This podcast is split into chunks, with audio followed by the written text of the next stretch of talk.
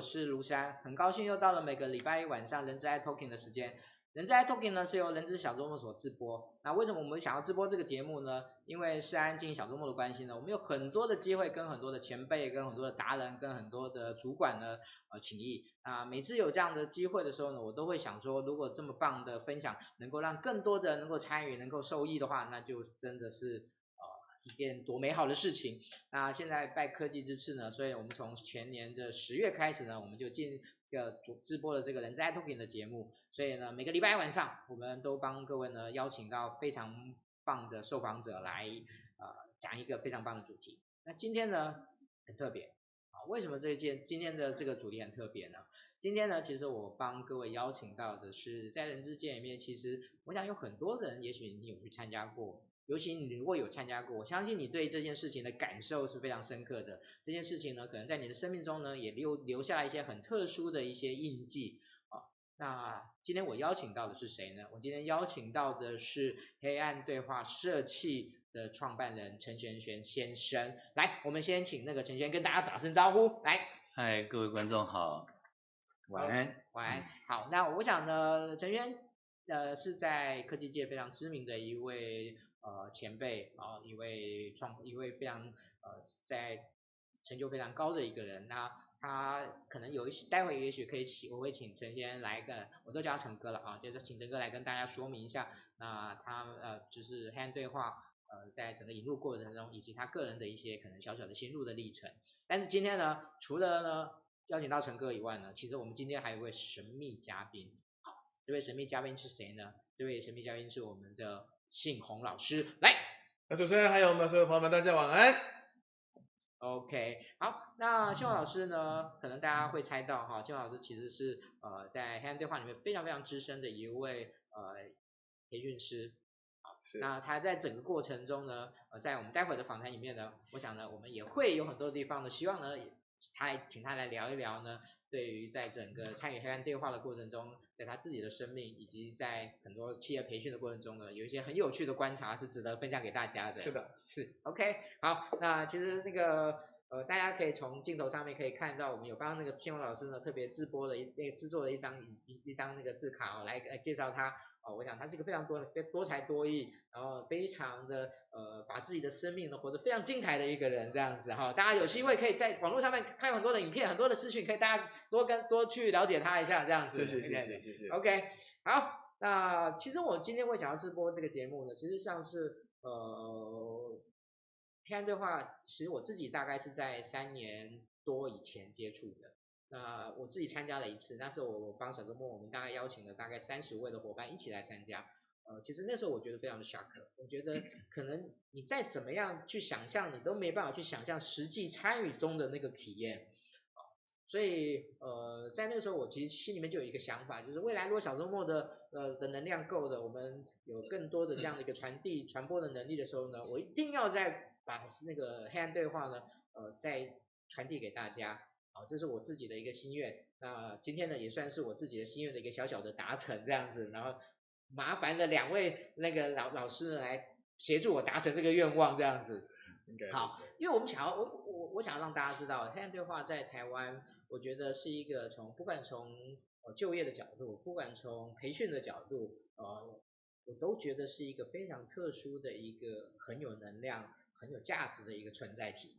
我想今天待会儿我们的说明。你大概就可以感受到这件事情了。好，那所以我们今天的主题叫做什么？我们今天的主题叫做黑暗对话的过去、现在跟未来。所以呢，接下来呢，我们就要访问那个呃这个陈哥哈。呃，其实黑暗对话是一个呃从国外起源的东西。那我想说，也请大那个陈哥先跟大家说明一下黑暗对话的起源跟它的、目前的一个发展。OK。好，那个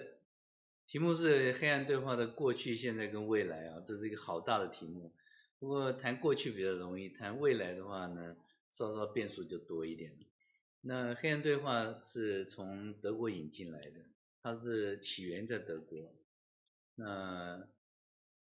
它的创办人是 Andrea Henig，就是海涅克博士了哈。那海涅克博士呢，在汉堡成立了这个黑暗对话，德国的汉堡。但是呢，黑暗对话的第一个活动呢，是在法兰克福成立的。那黑暗对话呢，大概是有两个系列的活动，一个系列呢是体验馆，就是你去经历一个这个黑暗中的一个历程，那有点像是参呃参参加一个博物馆啊，或者是一个一个黑暗中的游览这样的一个过程。那另外一个系列呢，就是呃工作坊，就是黑暗中的训练课程。那我们今天所谈的题目呢，是比较集中在那个黑暗中的训练课程这样一个范畴。那从德国开始呢，在一九九二年开始做那个黑暗中的体验馆，呃，就是工作坊，一直到今天呢，就将近呃三十年了。那这个过程里面呢，一开始在德国，后来就是整个欧洲，那扩展到整个世界，那现在差不多有三十九个国家，经常性的都有它的训练课程在进行中。那这个参与的人数呢，加上体验馆的话，大概有八百多万人参加过了。那在呃训练课程里面呢，呃有超过十万人。呃，是在这里面得到它的好处哈。那这个是整个黑暗对话在过去发展的一个现象啊过程。是，OK，呃，其实去了解黑暗对话的整个成立的脉络，在国外以及以及它在全世界的发展，我觉得是一个很有趣的事情。是是是。对，那它在每个国家的发展也有它自己的独特性。对对对对对，哦，因为其实每个国家在呃有关于呃怎么样去看待有关于残障的同人士的这样的一种角度，那以及它整个社会参与的角度，我觉得都很有都有一个一些在地的发展的一些特殊性。是。所以我想说，接下来我就想要请教那个陈哥，就是台湾黑暗对话为什么会会有台湾黑暗对话？那台湾黑暗对话是怎么来的？那以及这十年来了哈，将近十年，呃，我如果印象没没记错的话，应该呃八年。八年到九年的时间里面，二零一一年开始是在这个发展的过程中呢，大概有没有有没有碰到一些什么样特别的状况？我我想今天这个机会很难得，呃，也算是那个大爆料。但在这个陈哥回答之前，有一件事情我每次都会忘掉，这太糟糕了一件事情。主持人每次都会忘记这件事情，就是帮我们分享今天这个这么难得的直播呢。我想很多人都会值得您把它分享，呃，就是值得来了解这个黑暗对话。所以呢，请你赶快帮我们把它分享到你个人动态。也许他现在呢正在忙，没有时间看，因为我知道现在 HR 在快要年底了，是越来越忙。好，但是可能现在没时间看没关系，但是你把它分享到你动态，他就可能接触到，接触到以后，他等到有空的时候，他就可以来看我们的今天的这个分享。好，那第二个就是，如果您对于呃我们今天所邀请到的两位来嘉宾呢，你有些问题想要请教他们呢，也欢迎你直接提出来。好，我们会直接来。看这个题目的的状况，我们请邀请他们来回复大家。好，这个很重要啊，我待会在后面的时候也会再提醒大家这样子。我自己每次都忘记我这件事情。好，那个接下来呢，我们就回到我们的主题上面，就台湾的黑暗对话的发展以及那个目前的一个状况这样。OK，台湾的黑暗对话呢，起源呢也是一个因缘际会，那是因为我的小孩呢在二零零八年呢就是看不见了，就他失明了。那二零零八年开始呢，我就跟视障界，就是这个看不见的这些社会服务单位呢，有相当多的接触。那这个接触的过程里面有感触，就是说，因为我们都是要去募款来解决我们想做的事情。那募款本身是一个比较，呃，就是你必须要这个弯腰的一个动作。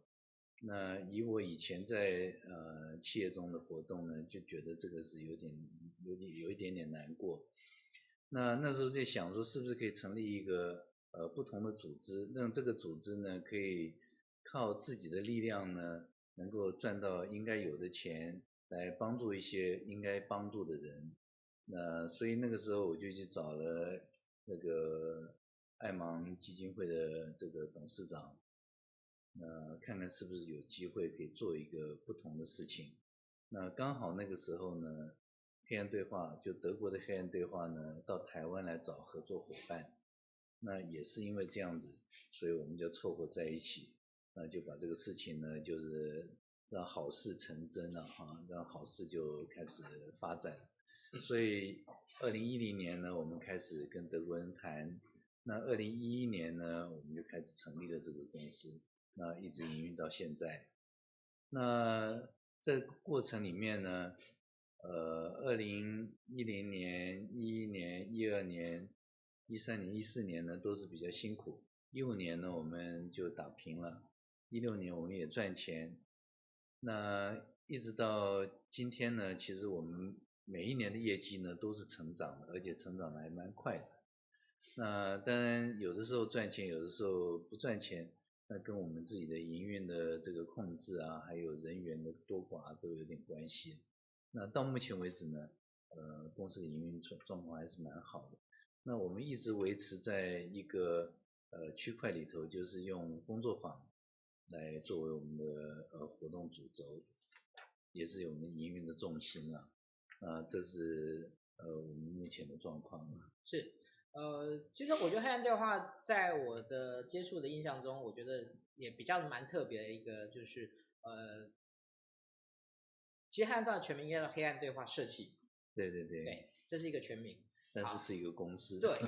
呃，社企在二零一二年的时候，基本上还是一个很新的概念。对对对。对，所以当时黑暗对话就取名就社企这件事情，其实算是走风气之先的。对对对，那个时候我们成立的时候啊，我们去这个按照公司法就要到经济部去登记，那我们跟他们说明这是一个社会企业。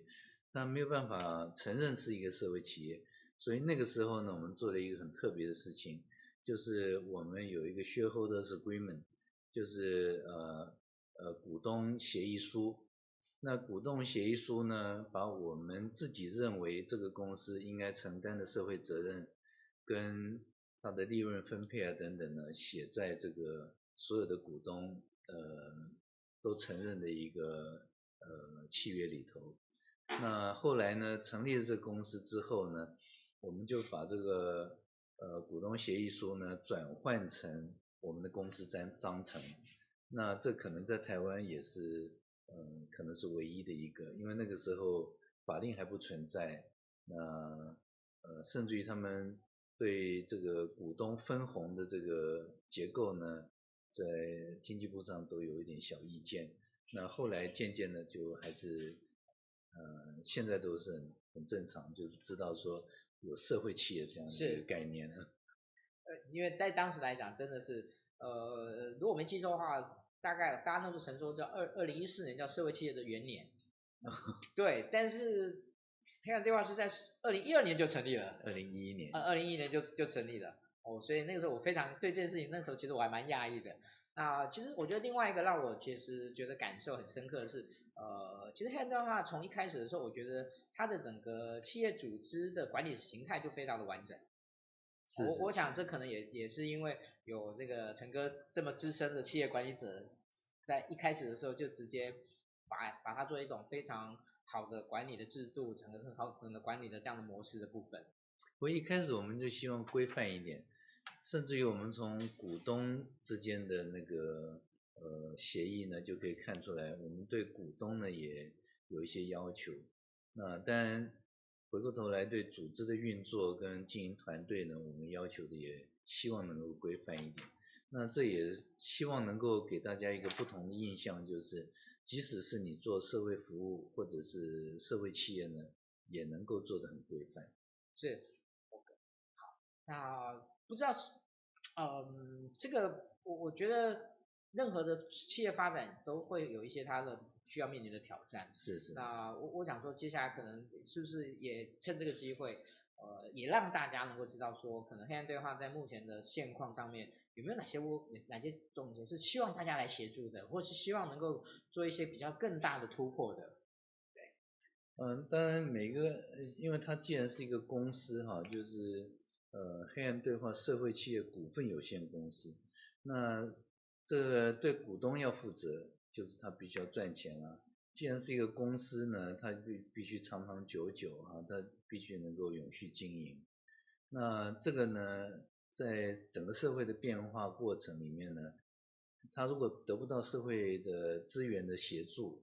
得不到这个社会参与的认可的话呢，那它迟早会凋零掉的。那我们也希望在这个过程里面呢，不停地改善我们自己。那也希望在这个过程里面呢，能够得到呃社会呃贤达跟先进的协助，让我们公司呢能够至少继续成长，呃，能够获利。那这样子的话，它才能长长久久。那这是我们目前所需要的。那当然我们自己呢也不停的在改善了。我们也希望能够提出新的课程，能够新的活动能够引进来，让这个呃许多企业呢也能够获益。那这样子的话就是呃互相都能够支持这样子。是，好，谢谢陈哥。嗯，其实社会企业跟和所谓的 NPO 组织，我想最大的有一个地方不，基本上社会企业是不做募款这个动作。嗯，社会企业是可以募款，但是既然是企业啊，那就没办法真正的像这个呃社社会服务单位一样，他能够接受募款，因为公司法不接受募款嘛。是，所以呢，我们必须要把我们的活动扩大，然后呃来协助自己的成长。那在过去这么长一段时间里面呢，那我们也是起起伏伏，那我们也得到政府的相当多的协助。那比如说政府呢，希望我们呃协助他们做一些事情，所以呢，他们把一些款项呢转成一个项目，要求我们去达成，然后他就把钱给我们。那这个虽然说不是募款，可是也算是对我们的一个协助。那当然有很多企业呢，对我们也有一样的好处，就是他看到我们的活动觉得还不错，那他们希望能够创造出一个一个活动的系列啊，这个系列呢，一方面是协助他们自己，另一方面呢，更是能够协助我。是，好，谢谢陈哥，我我想我想大概让大家有机会能够对于黑暗对话的经营的现况呢，能够有一些更深入的了解。好那后面的部分的话，我们会再做一个转折啊。这个呃，其实我们刚刚有我们说，我们今天其实呢邀请到那个新荣老师，其实我们呃另外呢也有邀也有也有邀请到呢这一次其实帮协居中帮我们协调的那个一位那个顾先好，所以呢待会我们这个主题叫做发展过程中最有印象的事情，我想呢我就会邀请他们三个呢啊三位呢一起来跟大家分享一下他们在这个在这八年九年的时间呢，他们印象中的最最深刻的一件事情。好，那我想先请那个那个那个陈哥来跟大家说一下。OK，在讲这个呃最有印象的事情这个这个 subject 之前呢，我想我必须呃先跟大家说稍稍说明一下黑暗对话的活动是怎么回事。那我们的工作坊就是我们的训练课程呢，分为两个部分。第一个部分呢是在一个全黑的环境里，那全黑的环境里呢。我们这个利用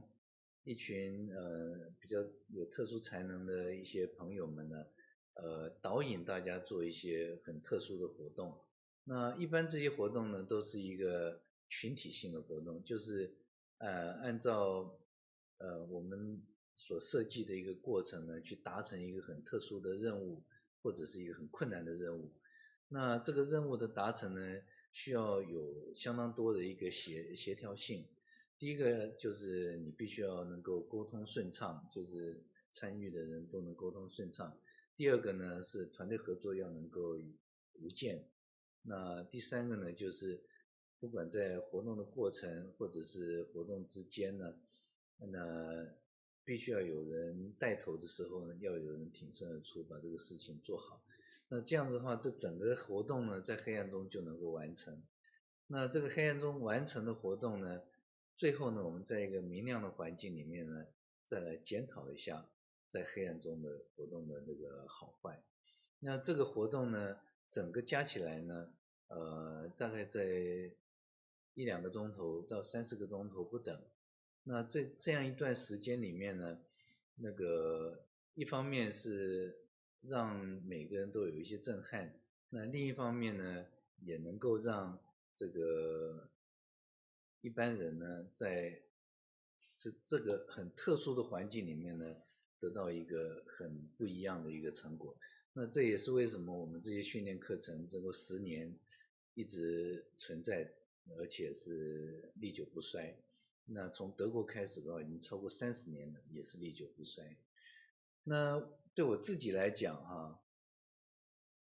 这个整个黑暗对话的活动，我印象最深刻的是到汉堡，就是我去德国看一看它总部究竟是什么样子。那时候我就有一个很深的感触，就是因为汉堡是欧洲的第一大港，是呃。德国呢，非常历史悠久的一个港口啊，那黑暗对话呢，呃，它所这总部呢所在的位置呢，就是这个港口的运河的边边上。那一去的话才知道呢，原来它一开始是一个仓库。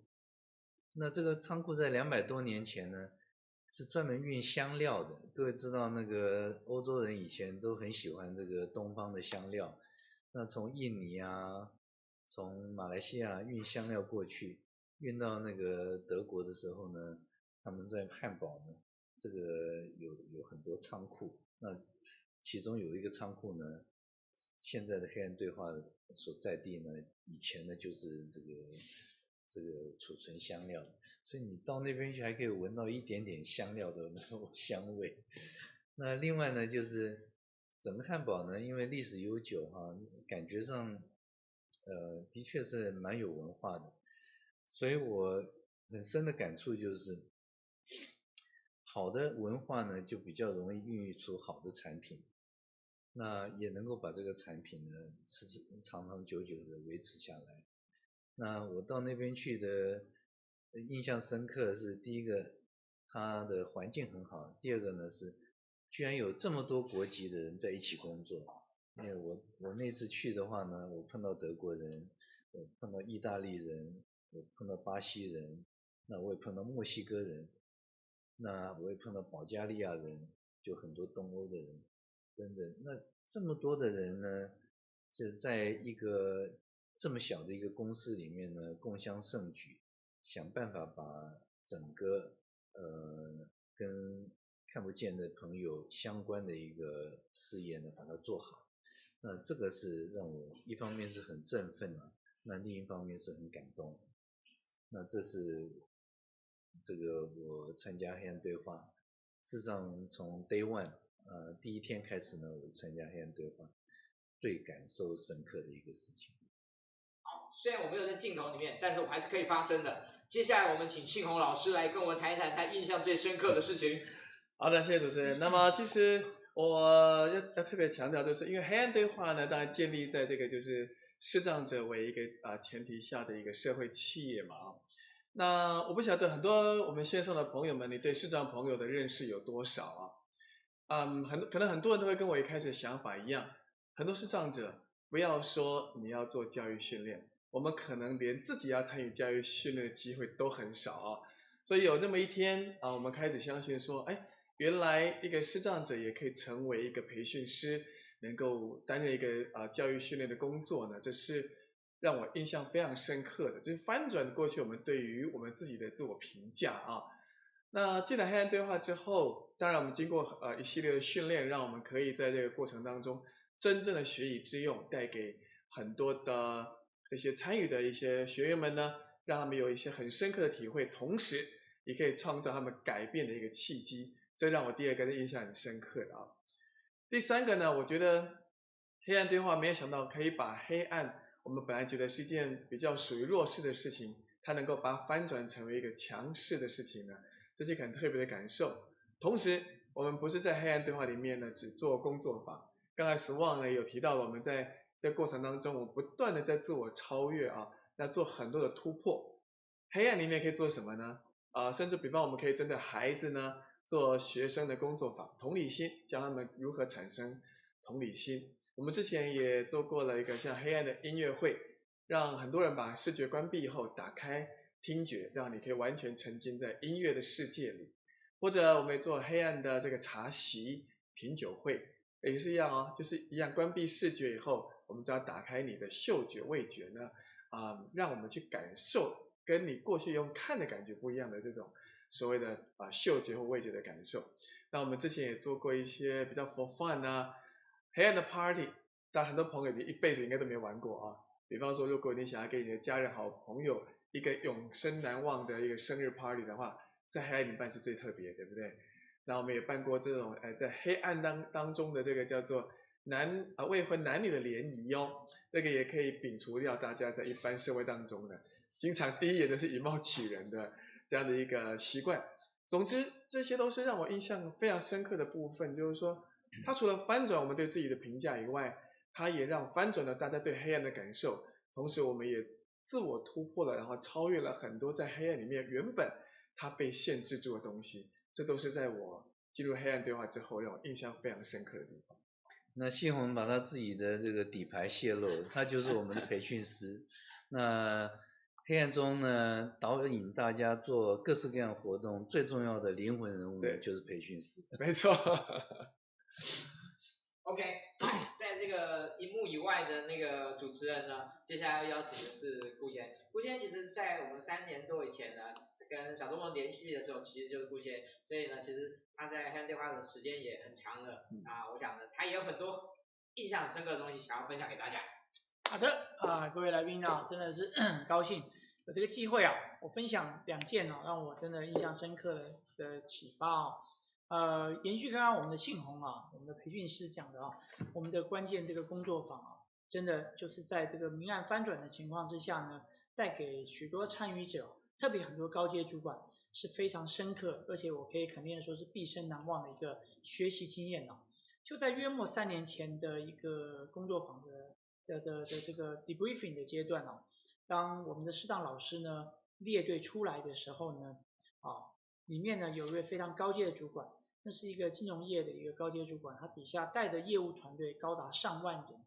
他说呢，他的这样的一个分享，他说看到一群的视障的老师出来呢，他第一个念头是啊，他们的公司啊做了一件社会公益的事情，因为他觉得看到视障的同仁出来嘛，啊，想说公司是因为啊要符合社会责任的需求，所以呢呃找了这样的一个团队。来执行我们的训练工作坊，但是当我们的那一场啊非常大场，所以幽默有超过十位的我们的呃视障老师呢做了非常深刻的分享之后呢，他的态度一百八十度转变了。他说呢，当他听完了我们的视障老师分享之后呢，他说了一句话，他说真是不知道是我们呢帮助他们，还是这群视障老师帮助了我们呢？所以这句话呢让我在这里哈、一直揣摩了三四年的时间哦，我觉得这也就是我们共同网能够带出来一个深刻的经验，以及让所有的参与的甚至高阶主管呢、领导的干部呢，都有如此震撼的这样一个发现。那第二个呢，我们的深刻经验就是呢，啊，我的印象啊，就在刚过去的一年，二零一八年，我们有新有一个 program 已经扬名立万，去到了海外，我们有一个黑暗的新月会。啊，我们在一个黑暗的情境中呢，我们邀请了一群非常优秀的，包含信宏老师其实也是其中的一位哦，嗯，是我们非常优秀的视障的演出人才。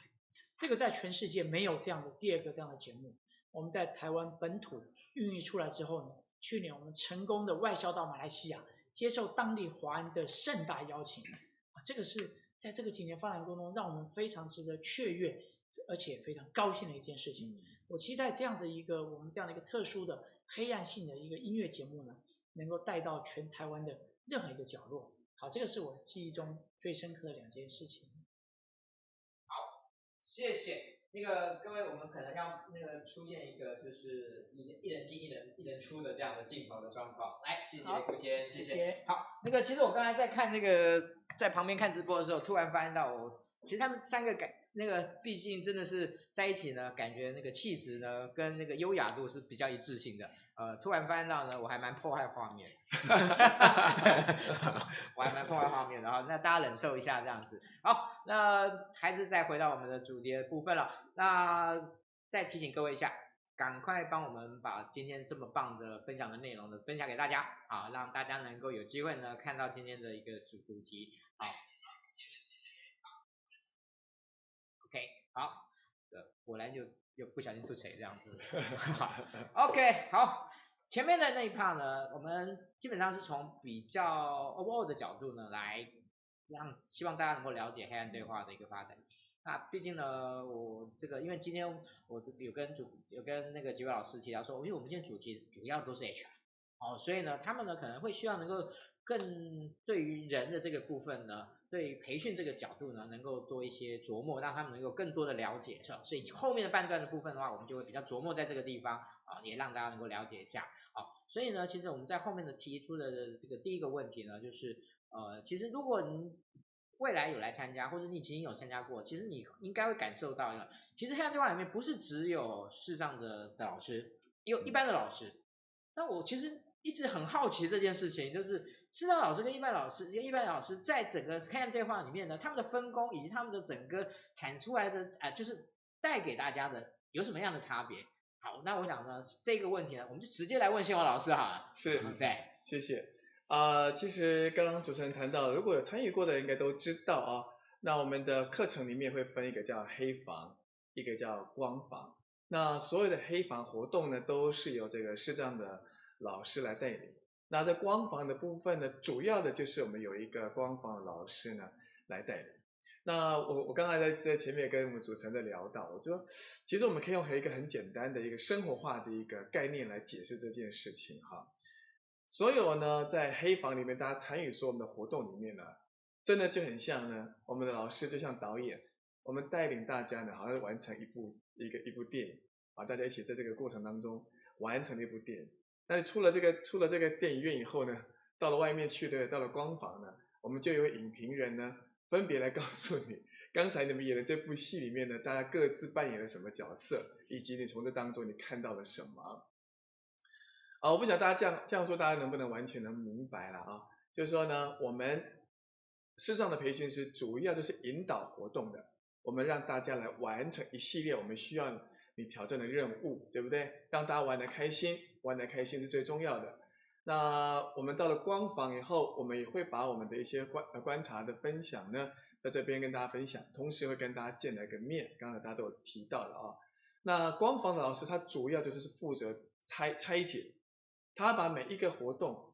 为什么我们会这样设计，或者这个当中呢，你那个 catch 到你自己有哪一些环节是你过去你所知道的你的盲点。或者你重新才看到你自己的盲点在哪里了，以及如果这样同这样同样的情况再次发生的时候，那你会怎么去做这件事情呢？这就是我刚刚说的，很像是我们一起拍了一部电影，然后开拍完电影后呢，我们请光方老师呢，分别的再重新拆解，让我们可以把这每啊、在这个课程当中的每一个环节呢，我们都可以带着很多的学习，真正的把它打包回家，这就是我们希望能够带给大家。最完整的一个课程的一个部分。嗯，哦，金老师，其实，在我们在还没有开始直播之前呢，我就有先呢针对这个主题呢来跟他做一个请教。哎，他举的这个例子，这个导演跟影评的这个角色，因为我觉得还蛮有趣的这样子，对不对？啊、呃，就是我们参与的人呢，可能是演员。对，没错。对，然后呢？他作为一个适当的的导师呢，是一个导演的角导演的角色。你你如果不知道什么叫导演角色，你来参加一次你就知道。对，没错。啊、哦，其实你就你就知道。然后呢，这个明眼的的老师呢是一个影评，然后呢一个引导来最后来做一个收敛的这样的动作。哎，我觉得这个这样的一个三这样的一个架构，哎就很明确，而且是一般的培训其实比较不会有这样的这样的形态对对在在进行的。OK，其实我们是一个体验式的一个学习过程。对，那体验式学习的话呢，一定要有一些互动。那在黑暗中呢，因为完全看不见，那事实上，呃，视障的培训师呢，跟学员之间的互动呢，比较融洽。对，到了光光房的时候呢，那如果是互动要能够良好的话，有的时候要借助很多视觉上的功能。所以我们必须要有这个我们的呃，就是有视觉的这个。事实上我，我我我我们呃，就是一个是培训师啊，那另另外一个我们是叫做分享师。那呃，这两个角色呢，不管怎么样呢，都是希望能够跟学员呢产生最密切的互动，对来达成这个训练的效果。好，谢谢那个两位。好，其实我们接下来问的问题呢，其实是从刚才的这个这这个问题里面，在脉络在往外延伸的。其实我们做培训呢，其实常常有一个叫做无感培训，就没有感觉的培训啊，就是做完以后呢，呃，就是大大家讲说呢，培训的时候很感动，然后结束以后没没有行动这样子，哦，就是常常被人家笑的这这一种。但是呢，另外呢，我们刚才叫做无感，是无法的无，可是呢，另外一个另外一种培训叫做无感，就是怎么样把我们的整个五五个感官的这样的一种东西都融合在一个培训里面。因为其实这样对体验这件事情才会能够更完整、更好。嗯。那黑暗对话呢？他把一个东西呢拿掉，他把其他的东西呢把它做了很大的凸显。所以我想接下来也想要问问两位老师，尤其是希望老师，就是在这种黑暗对话的一种过程中，你有观察过一个学员在这个过程中，他从因为也视觉是我们平常最依赖的一个东西，对对。到他必须要把这个东西拿掉，然后进入这样的一种过程，你有观察到一些比较特殊的就的一些一一种一种转变的状况吗？我一直很好奇这件事情。是。哎，希望老师讲。嗯，其实呢，呃，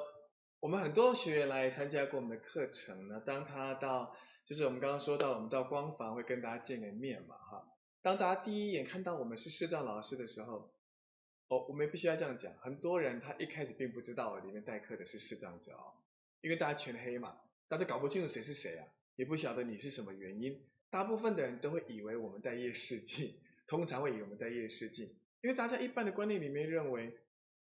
我看不到，为什么你可以？因为我们在里面引导大家嘛，不管在走路啊，或者是发任何的一些道具啊，哈。那么做任何的引导呢，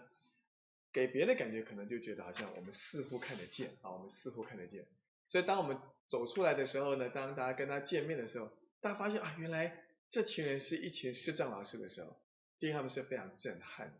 第二件事情他们是非常好奇的，就是我们刚刚说的，哎，我们没带夜视镜啊，那为什么你看不见，你可以做到这些事呢？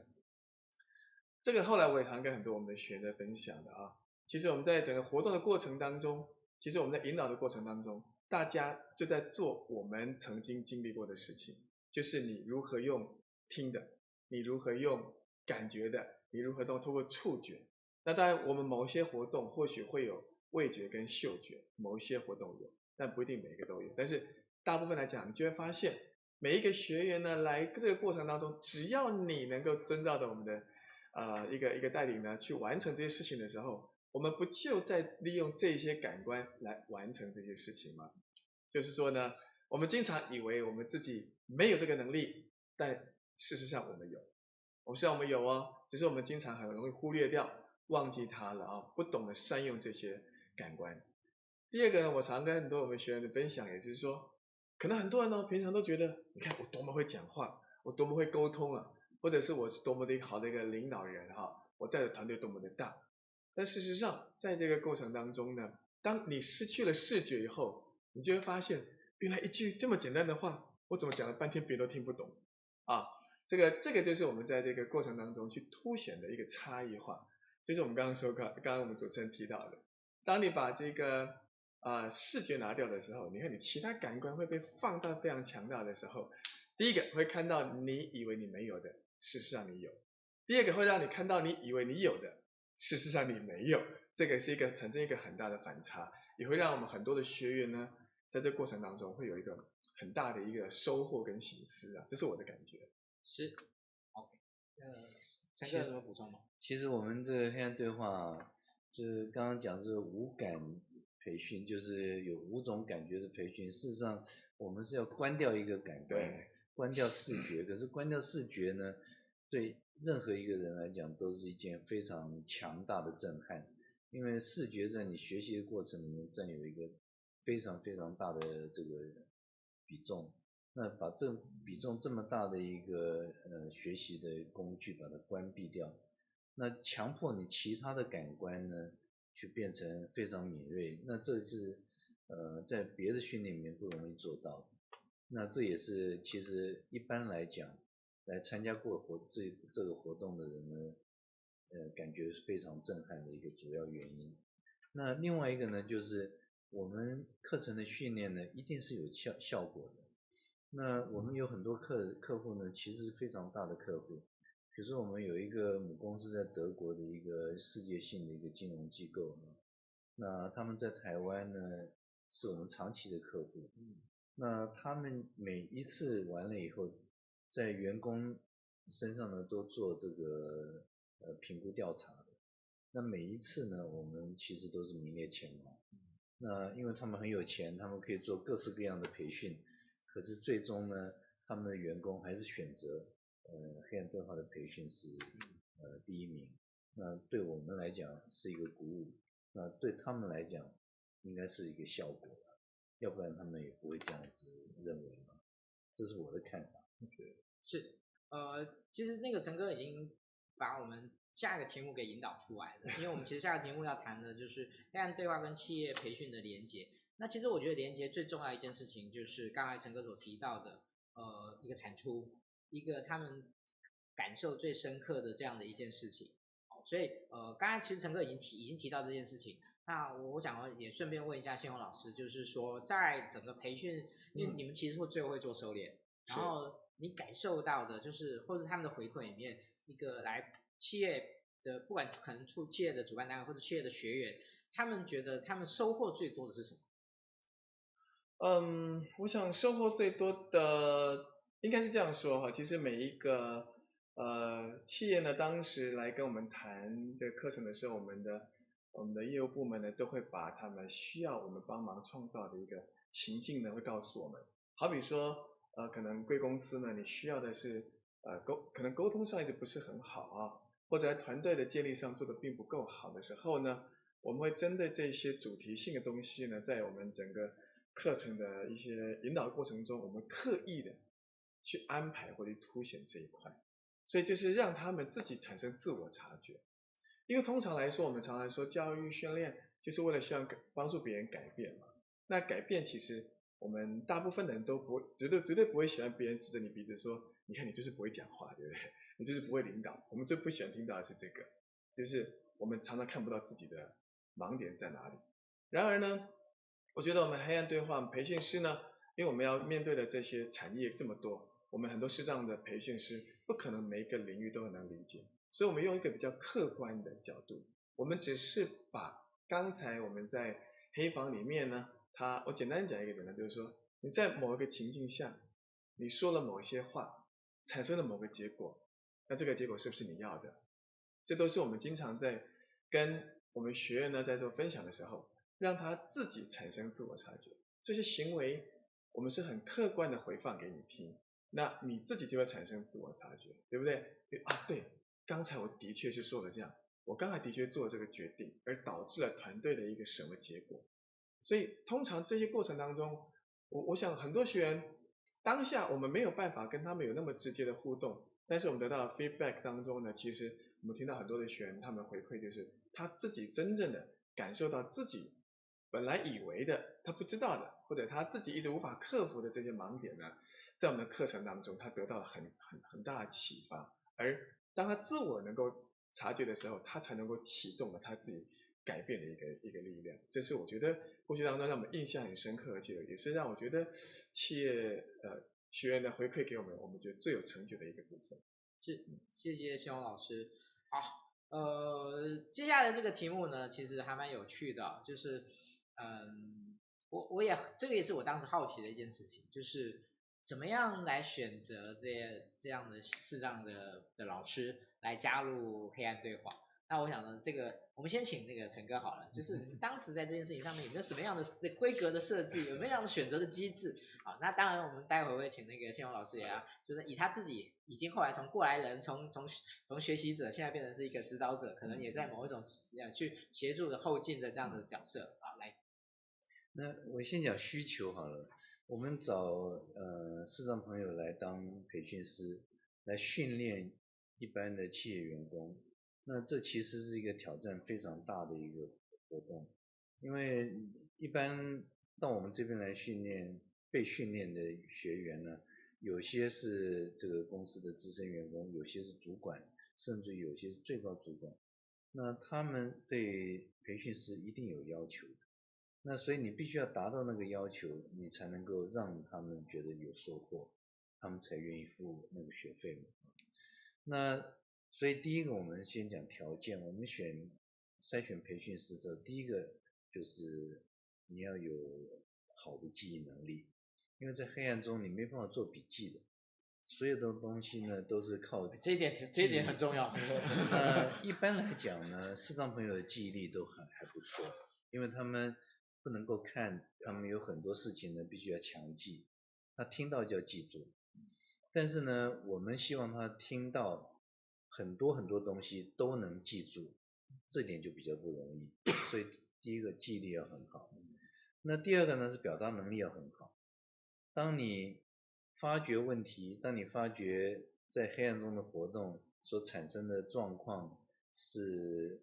必须分享给所有的同仁或所有的学员，那他们才能够得到进步的话，他的表达能力要够好，不然人家不会注意听你的。那第三个呢，因为都在黑暗中去做这些活动啊，他在黑暗中黑暗中必须行动自如。那也不是每个视障朋友在黑暗中 都能够行动自如。比如我的，这我，我们这件事情也许有点误解，对不对？对对对，比如说我的小孩在黑暗中撞来撞去，他就常常没办法重复性的走一样的路径。那但是我们现在所选的呃培训师呢，在黑暗中他们能够不停的重复一样的路径，不会去碰到别人，不会去走错路。不会去这个找错这个他应该去的位置等等，因为这位置非常复杂，那他必须要很认真的在每一个点上面呢都能够呃把这个位置呃弄清楚。那这三个是条件，那再来呢就是呃这三个是必要条件啊，那充分条件就是。总总是他像我们信宏这样子长得很漂亮，这个 站在台上，人家看起来不会觉得很难过啊。那他自己也能够很清楚的啊自己的那个呃自信心呢感染给别人。那这种都是我们现在所希望要的条件。那如果你有了这个条件的话呢，那我们就愿意接受你。那我们有一套训练系统，嗯嗯，那事实上呢，所有的 HR 都希望找到一个对的人，加上适当的训练，然后呢，在这个组织里面能够发挥功能。我们也一样，我们是找到适当的人，那条件就是刚刚讲的，然后呢，我们要给适当的训练。那这个训练的过程里面呢，我们还要看一个很重要的条款，就是是不是能够。融合变成一个团队，如果不能够融合变成一个团队的话呢，长久以来、长久以往啊，就跟所有其他公司一样，就没办法让这个公司呢有一个这个嗯，就是有效的运作机器。那我们希望每一个被选上的这个视障朋友呢，在我们这个团队里面呢，都能够跟别人的互动良好。那将来呢，我们变成一个很 solid，呃，一个很坚固的一个呃组织。那这是我们这个训练过程里面一直在希望能做到的事情。不会，很精确，很完整。来，姜老师。好的，那其实刚刚 Simon 提到很多我们一些比较客观性上的一个条件了了啊。那我觉得在从视障者的角度来说，从一个比较主观性的一个一个想法来谈的话呢。其实简单讲，我觉得你必须有个态度啊。那其实面对自己的残障也好，或者面对自己的弱点呢，是一般人是最呃，应该不是一般人，是所有人都其实不容易做到的啊。那更不用讲说，像我们是一个很很外显的，我们是视障者啊，要接纳自己是一个视障者，这件事情本身就是一个困难的事情。所以我觉得第一个阶段，你必须要先自我接接纳啊。你要接受自己是个盲人，啊，自我接纳之后，我觉得你才有可能走出来，寻求自己的一个突破。那第二件事情，我觉得，呃，再提升呢，那就我们刚刚说态度上呢，如何去看待自己跟啊过去的自己不一样？因为过去大部分的一些视障的一个环境跟机构里面呢，他把视障者呢都当成是他需要被保护，他需要被帮助，所以自然而然会让很多视障者呢，他自己觉得你们帮我是应该的，那或者是我们都觉得我帮他是应该的。那我们在黑暗对话，我们有一个最重要的关键哦，我们来这里呢是不会有人帮你的，你要学习独立自主，你必须要一切事情，因为我们希望，如果你希望别人把我们当一般人看的时候，你就要把自己当一般人看，唯有这样子的时候，你才能走出自己的困境，然后能够真正站在台上，能够带领学员呢去完成这些任务啊，或者是能够侃侃而谈嘛，所以这是我们在这个选择。呃，培训师当中，我觉得一个很重要的，除了刚刚子王提到的这些比较客观性上的条件以外呢，主观性上的，我觉得你一定要翻转你自己对自己的看法，态度上你一定要把自己当得跟一般人一模一样，那我想你就有这个机会能够完成这些事情，大概是这样。嗯，谢谢谢勇老师。好，呃，时间关系呢，我接下来的这个两个问题可能会需要两位呢比较精简的来转。那第九的接下来这个问题，我想可能就单独问那个陈哥就可以了哈。就是黑暗对话未来的几个发展方向，可能 maybe 两三个让大家能够知道，然后也许在未来如果有想要跟黑暗对话有一些合作的话，也是也可以在这个角度的来跟陈哥做一些未来做一些联系。好，那我们今天那个我们会把那个黑暗对话的那个联络联络资料呢之后会放下来，我们会把它放上去哈。那个如果您那个想要跟黑暗对话这边有联系的，就可以直接跟他们联系这样。OK，讲到黑暗对话未来的发展方向哈，我先要说明一下我们真正的目标是什么。我们目标非常简单，只有两个。第一个呢，就是创造出一个视障者的就业环境，那给视障者未来发展的一个机会。那第二个呢，就是呃，我们希望呢，能够借着我们的活动呢，能够产生一个同理心。让它能够成为呃奠定社会祥和的一个基础，那这是我们两个最重要的方向。那我们以后的发展呢，也会朝这两个方向呢继续向前走。那一方面呢，是我们希望我们的活动会越来越多；那另一方面呢，我们也希望呢，我们能够去的地区呢能够越来越广。那这个呢，就是呃我们必须要做到的事情。那我我个人认为呢，我们现在的工作坊呢，呃，效果还不错。那我们有可能呢，也会把那个体验馆呢引到台湾来。那这样子的话呢，我们能够服务的层面，或者是我们能够让更多的人，不止企业啦，可能学生等等都能够感受到我们的好处。那事实上，我们现在所呃设计的课程呢，下一个步骤呢，就是针对学生，那就是同理心工作坊。那这个现在已经呃有很多学校开始采用了，那接下来可能会更多。谢谢陈哥。好，我想呢，最后呢，我想要请教两位的，就是呃，两位觉得黑暗对话的存在对于整个社会的价值最大的是哪一个点？可能就用几句话来跟。来跟大家做一个说明。嗯，我先讲好了。那事实上呢，我们黑暗对话所扮演的角色呢，就刚刚陈如刚刚信宏所讲的，我们希望能够翻转一下子，让社会中的弱势族群有机会展现他强势的一面，让所有的人都认同他或者是接受他。那我们存在这个社会最大的价值呢，就是让弱势族群发光，让所有的弱弱势族群呢都能够得到他应有的一个价值的肯定。那但对我们来讲，我们所 focus，我们所专注的就是视障族群。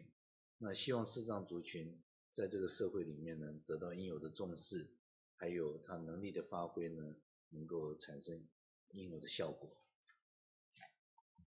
那其实我简单讲，我我有种感觉就是说，好比说我们曾经看不到的人呢，很多视视呃视障者，我们曾经很像啊。我那天在路上看到有一个在卖黑糖糕的摊摊子，旁边一个有一个跪在地上跟他要钱的乞丐。我们曾经就像那个跪在地上跟人家要钱的乞丐，我们觉得自己很可怜。当然，我们如果选，我们愿意选择站起来我们开启学一技之长，然后来证明自己，这条路一定比较辛苦，所以我们希望让这个社会看到的是我们愿意站起来，而不是让大家让我们继续躺下去。好，所以这是一个很大的一个翻转，也是希望让大家能够看到我们的，我们愿意做这件事情。因为如果这个社会在地上跟他要钱的人能够越来越少，我们能够产生的这个社会效益才越来越大。我们希望能够借由这个机会，让这个社会，就像刚刚 Swan 说的，我们可以变得更加安和，我们可以让这个社会变得更加进步。这是我们希望我们能够为我们台，为我们这个社会能做到的事情。嗯，好，谢谢谢勇老师。呃，我想最后我自己这边呢。有两两个点想要分享给大家，呃，其实这两个点是我在三年多以前那时候去参加呃黑暗对话结束以后，我我我跟所有参与的伙伴呢所回馈的两个点。我说第一个点呢，我说黑暗对话所创造出来的培训的模式跟培训的体验，我觉得是很很难被取代的，它。具有在整个培训的业的产业的这个价值里面有一个很重要的一个地位跟很重要的一个分量，这是我觉得第一个我觉得非常特殊的一个一种状况，它是一个非常有创意的结合，非常有创意的一种一种一种思考。好，那第二个呢是我们从就业的角度，好，其实很多的的一些一些残障就业部分，我想他可能只能说我帮他找到一份工作，我让他有能够自食其力的某一种机会。但是黑暗对话用一种非常巧妙的设计，让一个视障的同呃的一个的同胞，他可以成为，尤其在很多市场同胞，他可能他的知识水平是很高的，他的思考水平是很高的，他的眼界是很高的，可是他以前没有机会把这些东西去运用出来，去影响别人。但是在黑暗对话里面，他可以有这样的角色，他可以做到这件事情，这是我自己在当时感受非常非常深刻的一件事，一件一件事情。那这两件事一直放在我心里，所以呢，今天呢有这样的一个机会，那我们再邀请到呃黑暗对话来跟大家做这样的分享。也许那个时候我只能影响三十个人，那因为他们只能来参加三十个。但今天呢，呃，我我跟他们说，今天我们的我们的直播呢，大概至少会有一两千个人看到，我们就有一两千个人可以了解到黑暗对话在整个的价值跟它的整个主要的运作层面。也欢迎呢多多的利用黑暗对话啊。多多的找他们来合作，那这是我们也很期待的一件事情。那今天真的很谢谢两位呢，拨空来跟我们做这样的一个分享啊，真的很谢谢两位，谢谢，谢谢大家，谢谢大家。OK，好，那后面呢，我用简单的、非常简单的方式跟大家报告一下我们后面的一些事项。那每一次我们都要感谢我们呃新网红直播工作室在我们器材以及在我们技术上面的一个一一个指导。谢谢他们。好，那这个礼拜呢，我们呢其实呢有三场活动，而且都是算是蛮大的活动呢，在这边呢也提醒大家一下。哦，在呃明天晚上呢是我们的那个面谈小聚招募甄选中的职能面谈。那我刚才看了一下，目前其实已经有六十个人报名了哈，已经快额满了，也让大家能够知道。那在礼拜呃礼拜三的时候呢，是我们第二次的人资影音赋能的讲座。那个薛宇老师呢，上次呢带给大家带来非常多的这样的一种学习的体验，在有关于影音学、影音影音制作的部分。那我们这是我们的第二个第二月的这个月的啊第二个月的活动哈，来跟让大家知道一下。那这个礼拜五呢，这个礼拜五的活动呢也很特别。这个礼拜五的部分呢，是我们邀请到的一个非常知名的老师，叫周永美。他很年轻，可是他事实上已经在中国大陆呢有非常多的一个呃。企业呢，而且很很大型的企业邀请他去谈很多人才发展如何结合桌游这件事情，所以呢，这一次他刚好回来台湾，我也邀请他来跟大家分享这个主题。呃，它的主题叫从新员工的训练到人才梯队，如何利用游戏化的方案设计跟评估。题目很长哦，因为我很难把它简化，但是呢，各位可以想象，人才跟新员工以及桌游怎如何结合，很有趣哦，请大家欢迎礼拜五呢一起来参加。好，那我们下个礼拜的直播是什么呢？我们下个礼拜的直播呢，我们邀请到的是优乐地呢，呃，这个永续这家公司在辅导企业在进行永续这家公司的呃蔡成章执行长啊，那他来跟我们谈一个很有趣的主题，就是永续跟人资呢这两件事情如何结合在一起。那如果各位知道呢，其实台湾目前已经有一些公司把人资长这个角色改成永续长，